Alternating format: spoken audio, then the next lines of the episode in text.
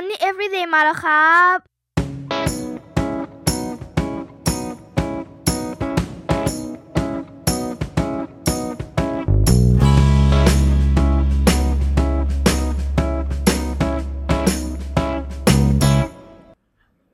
วัสดีครับ ขอต้อนรับเข้าสู่รายการ Money Everyday เรื่องเงินคุยสนุกคุยกันได้ทุกวันนะครับ กับผมโคชหนุ่มจักรพงศ์เมธพันธ์ครับแหมใช้สโลแกนว่าคุยสนุกคุยกันได้ทุกวันนะครับ ก็จะพยายามคุยให้มันสนุกแล้วก็คุยให้ได้ทุกวันนะ สวัสดีทุกท่านนะครับ ขอต้อนรับเข้าสู่ EP ที่ 1 ของ Money Everyday นะครับในตอนที่1เนี่ยผมอยากจะคุยเรื่องที่เป็นเบสิกเรื่องที่เป็นพื้นฐานของความรู้การเงินสักหน่อยหนึ่งนะครับ ผมตั้งชื่อตอนในตอนนี้ว่าเงิน 4 ด้าน พูดถึงเงิน 4 ด้านเนี่ยเชื่อว่าหลายคนพอได้ยินว่าเงิน 4 ด้านเงิน 4 ด้านเนี่ย แวบแรกที่นึกถึงเนี่ยน่าจะนึกถึงหนังสือของโรเบิร์ตคิโยสกิผู้แต่งหนังสือพ่อรวยสอนลูกนะครับ เล่มที่2ของเขาเนี่ยชื่อว่าเงิน4ด้าน เงิน4ด้านงาน4ประเภท ESBI แต่วันนี้เนี่ยที่เราจะคุยกันเรื่องเงิน4ด้านเนี่ยไม่ใช่เงิน4ด้านแบบนั้นนะครับ เพราะว่า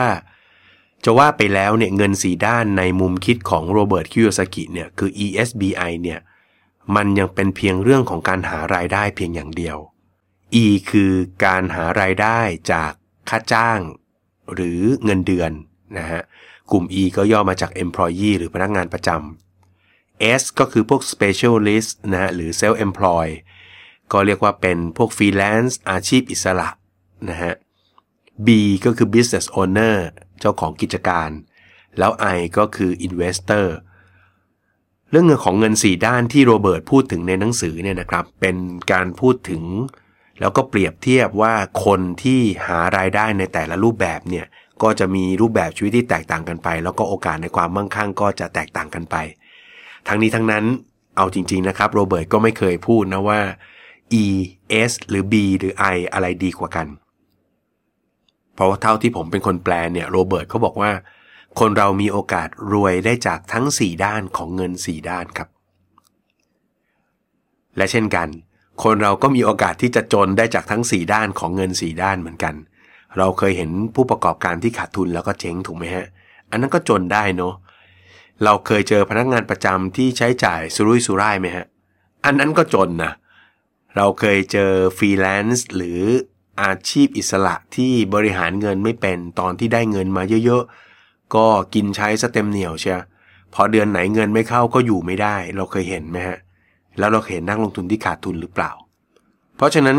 ESBI เนี่ยในมุมผมเนี่ยก็ยังพูดถึงเรื่องของการหารายได้เพียงอย่างเดียว ยังไม่ได้พูดถึงการบริหารจัดการเงินเลยนะครับ เพราะฉะนั้นเงิน 4 ด้านที่ผมจะคุยในวันนี้เนี่ยไม่ได้เกี่ยวอะไรกับของโรเบิร์ตคิโยซากิเลย แต่ว่าเป็นเงิน 4 ด้านในมุมของความฉลาดทางการเงิน ผมเรียกมันว่าความฉลาดทางการเงินทั้ง 4 ด้าน คนเราเนี่ยนะฮะถ้าหาเงินได้เก่ง แต่บริหารจัดการเงินได้ไม่ดี ผมก็มั่นใจว่าอยู่ไม่ได้ อยู่ไม่รอด แล้วก็ไม่มีทางมั่งคั่งอย่างแน่นอนนะครับ แต่เชื่อไหมครับว่าคนส่วนใหญ่เนี่ยไม่ได้ถูกสอนเรื่องเงินมาแบบนั้น ตัวผมเองเนี่ยคนหนึ่งเลยฮะรู้เลยว่าตั้งแต่เด็กถูกสอนเลยว่าตั้งใจเรียนนะ หางานดีๆทำถ้าตั้งใจเรียนก็จะได้งานดีๆ ที่มีรายได้สูงๆชีวิตก็จะสบาย ฟังแล้วดูเหมือนเป็นเเขาเรียกนะเป็นคาถาเลยนะฮะ ตั้งใจเรียนหางานดีๆทำแล้วก็จะได้มีเงินเดือนดีๆ ชีวิตก็จะได้สบาย คือแค่มีเงินเดือนดีๆปุ๊บมีรายได้ดีๆปุ๊บชีวิตสบายไปเลย ซึ่งในความเป็นจริงแล้วไม่ใช่เลย ในความเป็นจริงแล้วไม่ใช่เลยนะครับ เพราะฉะนั้นเนี่ยผมต้องบอกก่อนเลยว่า หลังจากที่ชีวิตนะผ่านเข้าสู่ปี 40 เรียนจบออกมาแล้วก็เจอวิกฤตเนี่ยผมก็พบความจริงเลยว่า โอ้โห การที่หาเงินได้เยอะอย่างเดียวเนี่ย มันอาจจะไม่เพียงพอในการทำให้ชีวิตของเราสุขสบาย หรือแม้กระทั่งมีความมั่งคั่งได้ในแบบที่เราคาดหวังไว้ก็ได้ ตอนผมเรียนจบตอนปี 40 นะครับผมจบออกมาตอนนั้นจำได้ว่าเป็นวิศวกรแล้วก็เงินเดือนสตาร์ทเนี่ย14,000 บาท เอาจริง ๆ ช่วงแรก 12,000 บาทด้วยซ้ำนะครับ ในช่วงทดลองงาน เสร็จแล้ว 4 เดือนให้หลังก็ขยับขึ้นมาเป็น 14,000 ตอนนั้นเนี่ยพอจบออกมาปุ๊บที่บ้านก็มีวิกฤตเศรษฐกิจนะครับ ก็เจอวิกฤตเศรษฐกิจเข้าไปที่บ้านก็เจ๊งอะฮะล้มละลาย มีหนี้ติดมาประมาณ 18 ล้าน เอาจริง ๆ 18 ล้านเนี่ยผมก็ไม่รู้หรอกว่ามันเยอะแค่ไหน เพราะว่าเป็นเด็กนะเราก็ไม่เคยจับเงินเยอะขนาดนั้น เงินเดือนหมื่นสี่เนี่ยเราก็คิดว่ากินอยู่พอไหวพอได้ในช่วงเวลาแบบนั้น แต่ว่า ด้วยความที่ที่บ้านเนี่ยมีภาระต้องส่งหนี้เนี่ยเดือนละประมาณร่วมๆสองแสนนะฮะ รือ 2 0 0แสนกว่าบาทนิดๆนะครับ ในบางเดือนด้วยซ้ำเนี่ยมันก็เลยทำให้เราเดือดเนื้อร้อนใจในการจัดการกับปัญหาหนี้ที่มันถูกเรียกถูกติดตามทวงถามเป็นประจำทุกเดือน จุดที่มันเปลี่ยนชีวิตผมมาก ๆ เลยก็คือจุดที่การเงินของที่บ้านในแต่ละเดือนเนี่ยไม่สามารถส่งหนี้ได้ ตัวเราเองเนี่ยเริ่มทำงานไปสักพักหนึ่งเนี่ยก็มีสิทธิ์ที่จะสามารถกู้เงินนะ ในยุคปี 40 เนี่ยหลังจากปี 40 สัก 2-3 ปีเนี่ยต้องบอกเลยว่าธนาคารต่างประเทศเนี่ยเข้ามากันเยอะมากฮะเข้ามากันเยอะมากบัตรเครดิตเฟื่องเอ่อเฟื่องฟูมากตอนที่ทุกอย่างมันเริ่มเข้าที่เข้าทางเอ่อสินเชื่อส่วนบุคคลเริ่มเข้ามานะครับตอนนั้นเนี่ยมีธนาคารแห่งหนึ่งโทรเข้ามาในขณะที่ผมทำงานอยู่ แล้วก็ชวนผมทำสินเชื่อส่วนบุคคล ตอนแรกก็ไม่ได้สนใจนะครับ ไม่ได้สนใจ แต่พอเขาบอกว่าอนุมัติภายใน 10 วัน นะฮะหลักฐานมีแค่สลิปเงินเดือนกับสำเนาบัตรประชาชน แล้วก็ได้วงเงินทันที 5 เท่า ตอนนั้นเนี่ยทำงานเงินเดือนก็ขยับขึ้นมาอีกนิดหน่อยนะครับ ก็หมื่นกว่าบาทนั่นแหละ พอคูณ 5 เข้าไปปุ๊บตกใจเลยอุ้ยตายแล้วทำไมมันง่ายอย่างนี้ เราได้เงินมาเนาะร่วมๆเกือบแสนเลยอะ่ะแล้วเราก็สามารถเอามาช่วยที่บ้านได้ ตอนนั้นก็เริ่มทำเลยนะครับ โทรศัพท์เข้ามาชวนปุ๊บผมก็ตกลง ทำเอกสารเตรียมไว้อีก 10 วันเงินก็เข้าจริงๆฮะที่มันแย่ก็คือไอการกระทำแบบนี้มันเป็นการกระทำที่ผิดนะเป็นการกระทำของคนที่ไม่รู้เรื่องการเงินเลย คิดว่าที่บ้านเดือดร้อน เรากระตันยูเราก็ต้องช่วย สุดท้ายการกระทำแบบนั้นเนี่ย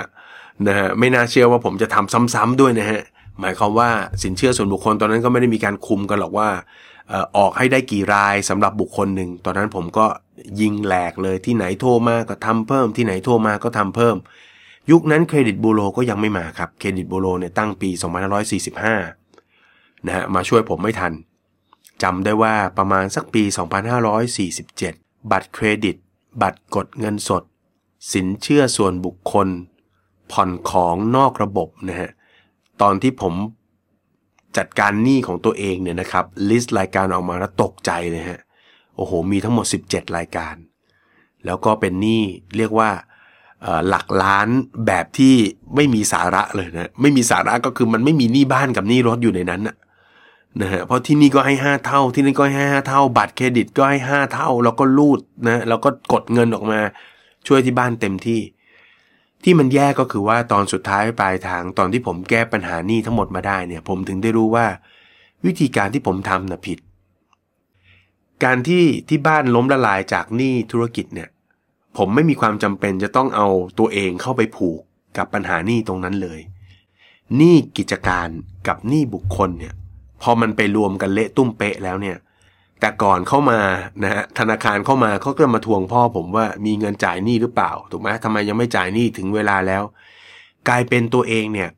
สร้างหนี้ส่วนบุคคลไปผูกกับภาระหนี้ของที่บ้าน หลังๆธนาคารมาก็เลยไม่ได้มาหาแต่พ่อล้วมาหาลูกด้วยนะฮะมาหาลูกด้วย เพราะลูกก็เป็นหนี้ด้วย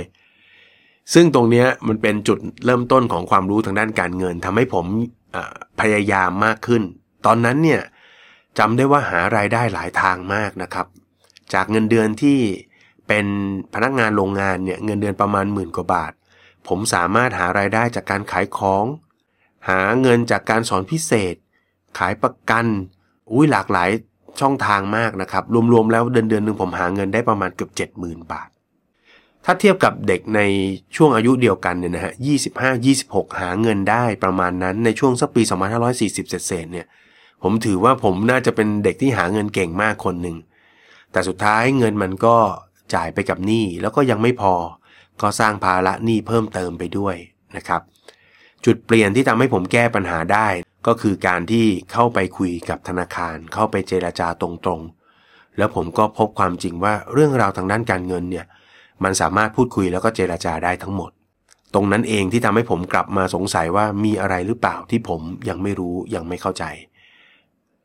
ซึ่งในภายหลังผมก็พบว่า โอ้โหไอ้คำที่เขาบอกว่าหาเงินให้ได้เยอะๆและชีวิตมันจะดีขึ้นเนี่ยอาจจะไม่จริงก็ได้นะ ถ้าเราไม่รู้จักวิธีการบริหารจัดการเงิน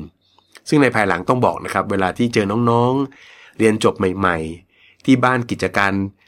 กำลังอยู่ในช่วงกำลังแย่ใกล้จะล้มละลายมาปรึกษาเนี่ยสิ่งแรกที่ผมจะบอกกับทุกคนเลยว่า อย่าเอาตัวเองไปผูก แก้เฉพาะหนี้ธุรกิจ อย่าสร้างหนี้ของตัวเองไปผูกกับหนี้กิจการ ซึ่งต้องบอกตรงๆนะครับ ว่าคำแนะนำนี้ช่วยน้องๆหลาย ๆ คน แล้วก็แก้ปัญหานี้ได้เร็วกว่าผมเยอะมาก ดังนั้นในวันนี้เนี่ยคำว่าเงิน 4 ด้านของผมเนี่ย มันคือความรู้ทางการเงิน 4 เรื่อง เรื่องแรกก็คือการหารายได้ให้เป็น คนเราต้องหารายได้ให้เพียงพอ กับการใช้จ่ายของตัวเอง เรื่องที่สองก็คือการใช้จ่ายหรือการบริหารค่าใช้จ่าย คนเราถ้าบริหารจัดการค่าใช้จ่ายไม่เป็น ชีวิตก็จะลำบาก เงินก็จะไม่ค่อยพอ แล้วก็จะไม่มีเงินเหลือต่อยอดเพื่ออนาคตใด ๆ เลย 3. ก็คือเรื่องของการออม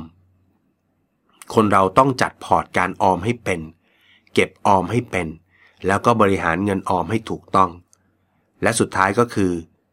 การลงทุน ยุคนี้เป็นยุคที่เราไม่ลงทุนไม่ได้ แล้วก็คนส่วนใหญ่ที่ลงทุนไม่เป็น ในยุคปัจจุบันก็ยังมักง่ายกับการลงทุน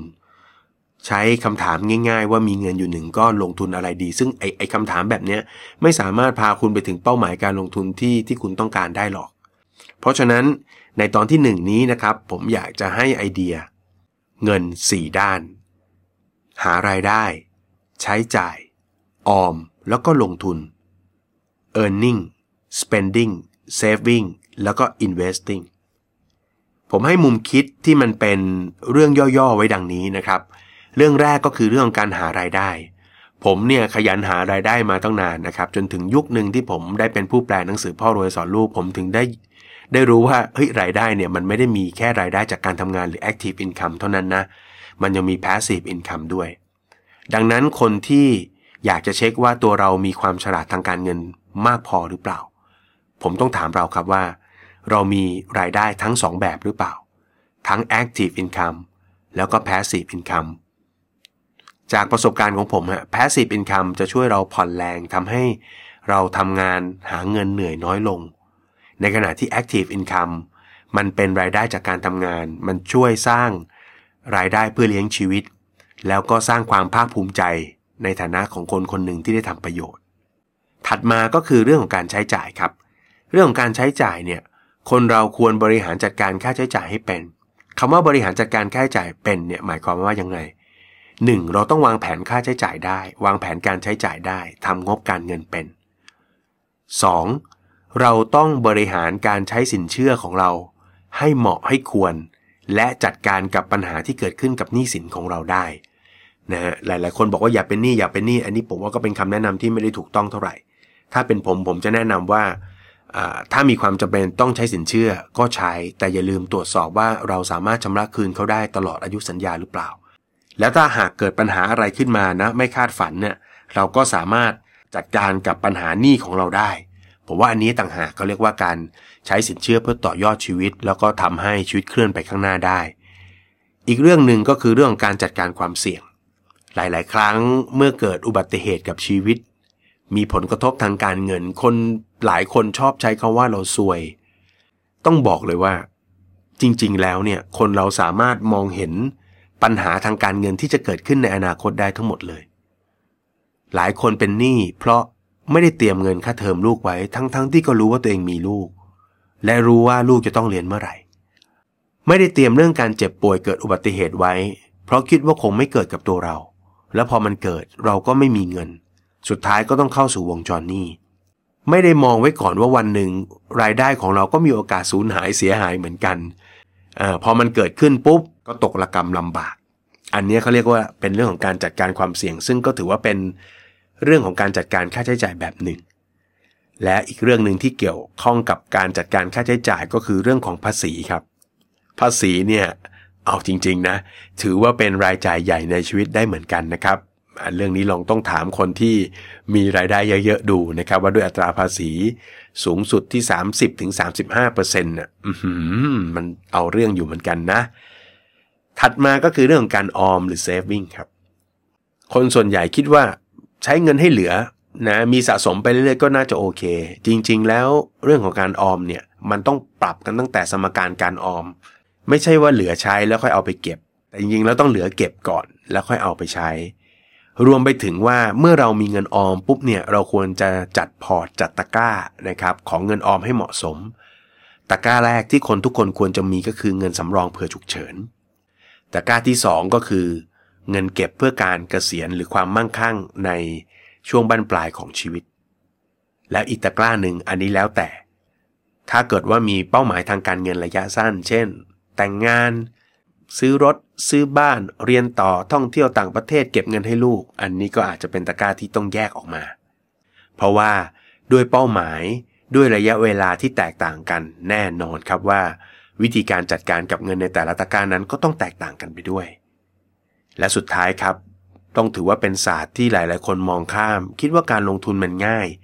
แค่ถามคนอื่นว่าซื้ออะไร แล้วเราก็จ่ายเงินซื้อมันไป ถือไว้แล้วก็รอว่าสิ่งที่เราถืออยู่จะมีมูลค่าสูงขึ้น แล้วเราก็ขายแล้วเราก็ทำกำไร เอาจริง ๆ การลงทุนเป็นศาสตร์ที่ยากมากนะครับ เป็นศาสตร์ที่ยากมาก ผมจะพูดติดตลกเสมอว่า คนเรานี่แปลกเนาะ ยอมลงทุนเรียนหนังสือ 16 ปี เพื่อจะได้เงินเดือนหลักหมื่น แต่พอจะลงทุนต่อยอดเงินตัวเองให้เป็นหลักแสนหลักล้านเนี่ย เราปฏิเสธที่จะเรียน เราปฏิเสธที่จะศึกษา และเราก็บอกว่าเราไม่มีเวลา ผมคิดว่าเรื่องนี้เป็นเรื่องที่น่าเสียดายมากนะครับ ในเรื่องของการลงทุนเนี่ยอันดับแรกที่เราจะต้องรู้ก็คือเรื่องของการรู้จักตัวเอง รู้จักเป้าหมายว่าเรามีเป้าหมายในชีวิตอะไร แล้วก็แปลงเป้าหมายในชีวิตมาเป็นเป้าหมายทางการเงิน รู้จักตัวเองในอีกมุมหนึ่งก็คือเรื่องของความเสี่ยงที่เรารับได้ การถามคนอื่นว่าเราลงทุนอะไรแล้วจะรวยเนี่ย มันเป็นคำถามที่ผิดมาก เพราะว่าเราอาจจะรับความเสี่ยงได้ไม่เท่าคนที่ตอบคาถามเราก็ได้ อันที่ 2 ก็คือการรู้จักเครื่องมือครับ คนส่วนใหญ่เนี่ยเท่าที่ผมเห็นแล้วก็ตอบคาถามทางการเงินมาเนี่ยถามถึงเครื่องมือทั้งๆทที่ตัวเองไม่รู้จักเลย ลงทุนอะไรดี คือเหมือนกับว่าพร้อมที่จะให้บอกเหมือนหวยเลยนะบอกเลขมาเดี๋ยวฉันซื้อตาม ทั้งๆทที่ต้องบอกอย่างนี้ว่า คนที่ให้คำแนะนำเราเนี่ย ถ้าเขารักและเป็นห่วงเราจริง ๆ เนี่ยเขาจะอึดอัดกับคำถามนี้มากครับ ยกเว้นว่าเขาเตรียมจะขายของอะไรให้คุณเนี่ยเขาจะตอบให้คุณได้ง่ายเลย แล้วตอบได้ทันทีเลย แต่ถ้าเกิดว่าเขารักคุณนะ เป็นห่วงคุณนะเขาจะแบบ อยากจะอธิบายให้รู้เรื่องการลงทุนจังเลย ไม่อยากให้ถามอย่างนี้เลย เพราะฉะนั้น ปฏิเสธไม่ได้ว่าถ้าคุณอยากจะลงทุนให้ประสบความสำเร็จ คุณจะต้องรู้จักเครื่องมือนะครับว่าเครื่องมือแต่ละอย่างมันเหมาะกับอะไร เหมาะกับใครนะฮะแล้วถ้าจะใช้แบบผสมกันมันจะต้องรู้อะไรบ้าง ถ้าคุณรู้จักเป้าหมาย รู้ความเสี่ยงที่ตัวเองยอมรับได้ แล้วก็รู้จักเครื่องมือสุดท้ายมันจะกลายมาเป็น แผนการลงทุน หรือกลยุทธ์ในการลงทุนที่สอดคล้องกับเป้าหมาย แล้วก็เหมาะสมกับตัวคุณเองครับ อันนี้ก็เป็นเรื่องที่สำคัญมากเพราะฉะนั้น ตัวเองก็ไม่รู้จักความเสี่ยงรับได้น้อยนะ แต่ก็บอกว่ารับได้ เพราะอยากจะได้เงินเยอะๆเขาบอกว่ายิ่ง high risk ก็ high return แล้วก็เครื่องมือก็ไม่ได้รู้รายละเอียดอะไรกับเขาเลย หุ้นก็รู้แต่ตัวอักษร 3 ตัวแล้วก็ซื้อตามเขา ถ้ารู้แค่นี้คุณก็ไม่สามารถวางแผนหรือวางกลยุทธ์ในการลงทุนให้กับตัวคุณเองได้นะครับ เพราะฉะนั้นนี่คือ 4 มิติครับ earning spending saving แล้วก็ investing นะฮะหารายได้ใช้จ่าย ออมแล้วก็ลงทุน สุดท้ายปลายทางของความรู้ทางด้านการเงินทั้ง 4 ด้านนี้ก็คือความสมดุลครับ คนเราหารายได้ได้เยอะ แต่ใช้จ่ายไม่เป็น ชีวิตก็คงจะมั่งคั่งยาก หารายได้ได้เยอะ ใช้จ่ายเป็นใช้จ่ายระมัดระวังรัดกุม เก็บออมสม่ำเสมอ แต่มักง่ายกับการลงทุน ลงทุนทีไรขาดทุนทุกที แบบนี้ก็มั่งคั่งได้ยากเหมือนกันนะครับ เพราะฉะนั้น หัวใจของ EP ที่ 1 ที่ผมอยากจะบอกก็คือ วันนี้ถ้าคุณเป็นคนคนหนึ่ง ที่มุ่งมั่นแล้วก็ฝันอยากจะมีอิสรภาพทางการเงิน อยากจะประสบความสำเร็จทางด้านการเงิน คุณมีความจำเป็นครับ ที่ต้องมีความรู้ทางการเงินให้ครบทั้ง 4 ด้าน ถ้าขาดด้านใดด้านหนึ่งไปก็ถือว่าไม่สมดุล และความไม่สมดุลนี้เองก็จะสร้างความเสียหายทางด้านการเงินให้กับชีวิตของเรานะครับ และนี่คือเรื่องราวของ Money Everyday ในตอนที่1นะครับ เรา back to basic กันสักนิดนึง เพื่อให้เห็นภาพรวมๆนะครับว่ารายการของเราจะพูดเกี่ยวกับเรื่องอะไรนะครับ แล้วก็ฝากติดตาม Money Everyday เป็นประจำทุกวันนะครับ ผมจะทำเป็นพอดแคสต์ให้ฟังกันทุกวัน ฝากฟังเป็นประจำทุกวันนะครับ รับประกันว่าคุณจะได้ความรู้ทางด้านการเงิน แบบที่เป็นประโยชน์กับชีวิตคุณอย่างแน่นอนสำหรับวันนี้ลาไปก่อนติดตามกันวันพรุ่งนี้นะครับ สวัสดีครับ